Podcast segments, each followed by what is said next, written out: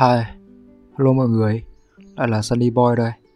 Và cái chủ đề hôm nay mình muốn mang tới Đó là một cái câu hỏi mà mình nghĩ rằng sẽ có rất nhiều người Có câu hỏi này trong đầu. Nhất là những người trong cái độ tuổi như mình Cái độ tuổi tầm 20 hơn.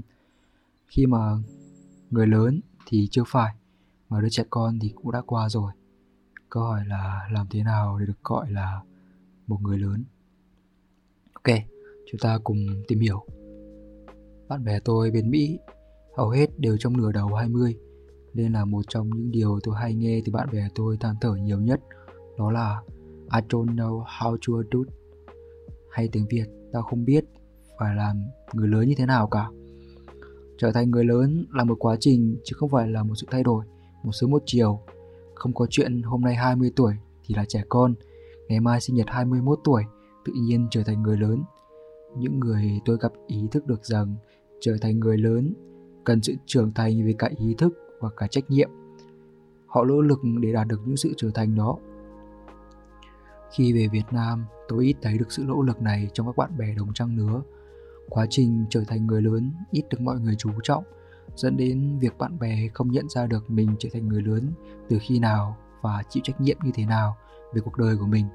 Nhiều người coi làm người lớn là một điều mặc định, họ trở thành người lớn khi mà họ có cơ thể trưởng thành, biết làm việc, biết làm chuyện của người lớn hay trở thành bố mẹ của trẻ em. Trong khi thái độ và trách nhiệm của họ vẫn chưa vượt qua được cái ngưỡng của trẻ vị thành niên.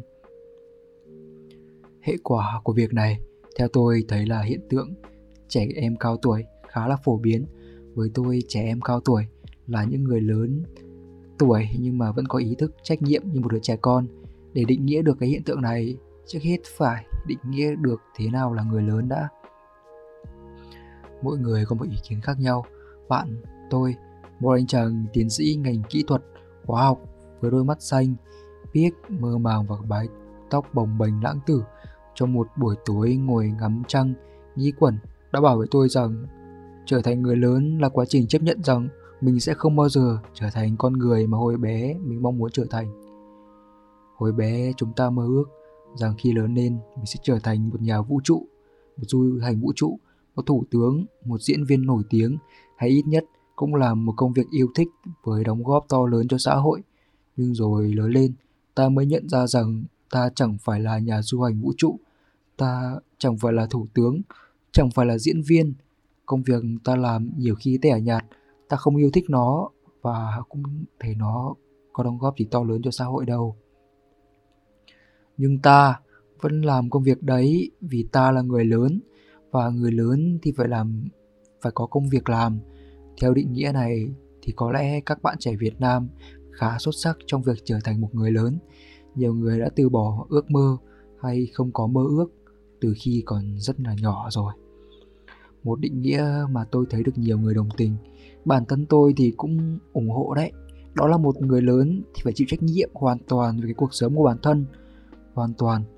Bạn phải chịu trách nhiệm về nơi bạn ở, món ăn bạn ăn, quần áo bạn mặc, công việc bạn làm và những ai có cơ thể người lớn phát triển đầy đủ rồi mà vẫn chưa có chịu trách nhiệm về cuộc sống của bản thân mình ấy thì sẽ trở thành trẻ em cao tuổi. Nếu bạn để mẹ giặt quần áo cho, bạn là trẻ con. Nếu bạn để bố mẹ xin việc cho, bạn là trẻ con.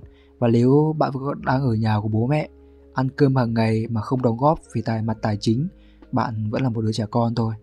Nếu buổi sáng bạn vẫn phải để bố mẹ gào lên, gọi bạn dậy, thì chắc chắn rồi, bạn vẫn là một đứa trẻ con.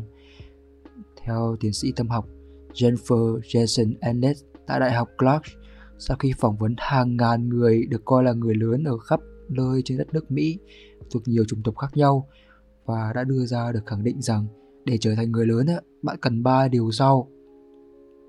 Điều đầu tiên là phải chịu trách nhiệm cho bản thân mình. Điều này nghĩa là bạn sẽ phải chịu trách nhiệm về hậu quả của việc mà bạn đã làm thay. Mong đợi cho ai đó, ví dụ như cha mẹ bạn đứng ra chịu trách nhiệm cho bạn vậy.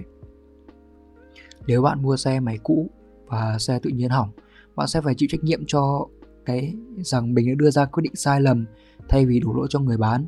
Nếu bạn đến muộn trong một cuộc hẹn quan trọng, bạn phải chịu trách nhiệm rằng bạn đã không tính toán thời gian hợp lý thay vì đổ lỗi cho tắc đường. Nếu bạn không hoàn thành nhiệm vụ của công ty, bạn phải chịu trách nhiệm rằng mình đã thất bại thay vì đổ lỗi cho sếp, cho đồng nghiệp. Điều thứ hai, đưa ra những quyết định độc lập. Điều này thể hiện tính cách cá nhân của bạn. Bạn sẽ phải tự đưa ra quyết định về con đường học vấn, về sự nghiệp của mình, ví dụ như có lên học đại học hay có lên học thạc sĩ hay không, có lên đổi việc hay không, có nên chấp nhận lời mời này hay không và bạn phải tự ra quyết định về nơi bạn sống, người bạn sống cùng và lên hay không nếu như người đó có người yêu. Bạn phải tự đưa ra những quyết định đó để hiểu được bạn là ai và bạn có vị trí như thế nào đến với thế giới này. Để làm được điều này, bạn cần phải kiên nhẫn. Nhiều người trẻ đặt lên mình cái áp lực phải tìm ra tiếng nói của bản thân mình ngay sau khi mới chân ướt chân giáo bước vào cuộc đời. Tiến sĩ Alex cho rằng thường thì mọi người chỉ bắt đầu hiểu bản thân họ khi họ mới 30 tuổi. Điều thứ ba là độc lập về mặt tài chính. Đây được coi là ngưỡng cửa quan trọng nhất của sự trưởng thành. Tự trả tiền cho bản thân mình, bạn sẽ không có được sự độc lập để đưa ra quyết định nếu như bạn vẫn còn phụ thuộc về mặt tài chính vào ai đó, nếu như bạn vẫn còn ở nhà của bố mẹ, ăn cơm của bố mẹ, làm công việc mà bố mẹ xin cho, bạn còn phụ thuộc vào họ và phải làm điều đó, điều mà họ mong muốn. Do điều kiện kinh tế khó khăn, do truyền thống văn hóa Việt Nam, điều này không phải ai cũng đạt được, ngay cả ở Mỹ do suy thoái kinh tế và khoản vay nợ để học đại học. 39% người trong độ tuổi từ 18 đến 34 vẫn còn sống với phụ huynh. Nhưng vẫn có rất nhiều người quan niệm rằng sống đạm bạc, tự lập còn hơn là sống dung lụa với bố mẹ. Nếu như bạn chọn sống với bố mẹ, bạn có thể đề nghị đóng góp tiền nhà, tiền nước hoặc là tiền ăn uống. Vậy làm thế nào chúng ta có thể đạt được những điều trên để có thể được coi là một người lớn? À, nó yêu cầu ý thức và nỗ lực của bản thân bạn. Mỗi lần làm một việc gì đó, chúng ta phải tự đặt ra câu hỏi liệu cách chúng ta làm việc này ta có thể coi là người lớn hay chưa? Chúng ta phải nhận ra những cái điều khiến chúng ta phụ thuộc vào người khác và tìm cách dần dần để gỡ bỏ những phụ thuộc đó. Đôi khi, quá trình này buộc ta phải rũ bỏ hình tượng, con ngoan trò giỏi hoặc phụ huynh hàng mong đợi. Chúng ta cũng không thể phủ nhận vai trò của giáo dục trong việc nuôi dạy trẻ con thành người lớn. Julie Licostham cựu chủ nhiệm hội sinh viên năm đầu và là tư vấn viên sinh viên đại học Stanford dựa vào kinh nghiệm làm việc với sinh viên và phụ huynh của mình đã viết hẳn ra một cuốn sách với tựa đề là How to Raise an Adult, Break Free of Your Oven Parenting Trap and Prepare Your Kid for Success. Làm thế nào để nuôi dạy một người lớn phá bỏ những cái bẫy bao bọc quá mức và chuẩn bị cho con bạn đến thành công? Trong một câu trả lời trên Quora bà chia sẻ về 8 kỹ năng mà bà cho rằng mọi thanh niên 18 tuổi cần có. Bài này bài viết cho các bậc phụ huynh, những người bạn trẻ cũng có thể đọc được rất nhiều từ những câu trả lời của bà. Kỹ năng thứ đầu tiên Một thanh niên 18 tuổi cần biết cách nói chuyện với người lạ trong đời sống thực. Người lạ có thể là giáo sư, chủ nhiệm khoa, chủ nhà, đồng nghiệp, nhân viên ngân hàng, bác sĩ, tài xế, tài xế xe buýt hay là thợ máy. Sai lầm, chúng ta hay dạy con không nên nói chuyện với người lạ thay vì dạy chúng cách phân biệt người tốt và kẻ xấu. Kỹ năng thứ hai, một thanh niên 18 tuổi thì cần phải biết tự tìm đường quanh giảng đường, biết cách sống sót ở thành phố xa lạ mà họ đến để thực tập, đi dạy, đi làm hay là trao đổi văn hóa. Sai lầm. Chúng ta thường chở con mình hay kèm cặp nó và đi mọi nơi khi mà nó có thể tự đi bằng xe buýt, xe đạp hay thậm chí là đi bộ. Vì thế chúng không biết cách sử dụng phương tiện công cộng, không biết cách đổ xăng, không biết cách lên kế hoạch đi lại. Kỹ năng thứ ba, một thanh niên 18 tuổi thì cần biết cách quản lý bài tập về nhà, khối lượng công việc và thời hạn nộp bài.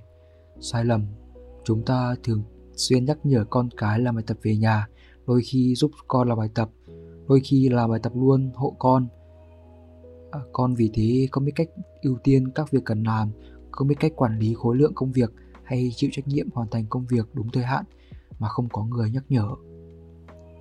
Kỹ năng thứ 4 Một thanh niên 18 tuổi cần biết chia sẻ gánh nặng trong gia đình.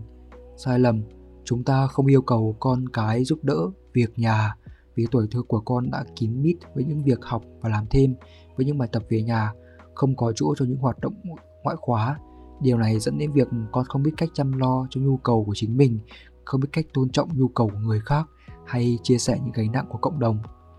Kỹ năng thứ năm, một thanh niên 18 tuổi cần biết giải quyết các vấn đề xã giao.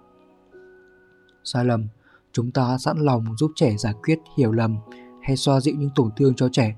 Vì thế trẻ không biết cách đối mặt hay giải quyết và va chạm mà không có sự tham gia của người lớn.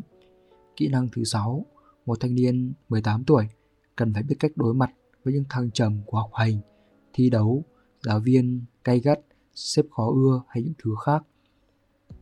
Sai lầm, chúng ta ra tay giúp đỡ bất kỳ khi nào trong cuộc sống của con đang gặp khó khăn, ví dụ như giúp trẻ hoàn thành nhiệm vụ, xin gia hạn nộp bài hay thu xếp với những người lớn khác. Do đó mà trẻ không biết rằng trong cuộc sống thường ngày, mọi chuyện không phải lúc nào cũng đi theo cái hướng mà chúng mong muốn cả. Kỹ năng thứ bảy, một thanh niên 18 tuổi cần biết cách kiếm tiền và quản lý tiền. Sai lầm, nhiều khi chúng ta cho con làm công việc bán thời gian, cho chúng nhận tiền từ cha mẹ, cho những thứ mà chúng cần.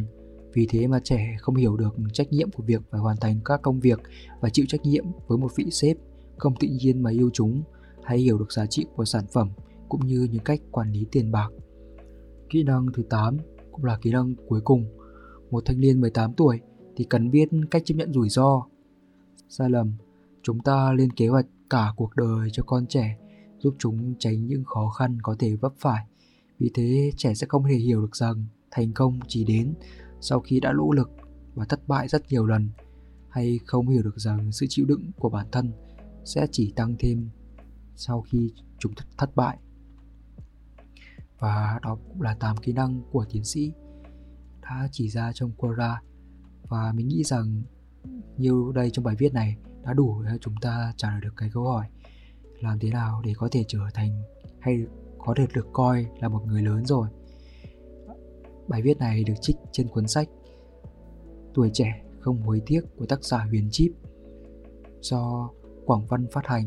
Ok, thì mình nghĩ là đến đây thôi bài viết có vẻ là không dài lắm, nhưng mà mình nghĩ là nó sẽ là một thứ gì đó để chúng ta bắt đầu có những cái ý niệm đầu tiên cho cái câu trả lời của cái câu hỏi. Khó nhằn ở cái độ tuổi này rồi. Chào mọi người, mình là Sunny Boy và hẹn mọi người vào những tập podcast lần sau nhé.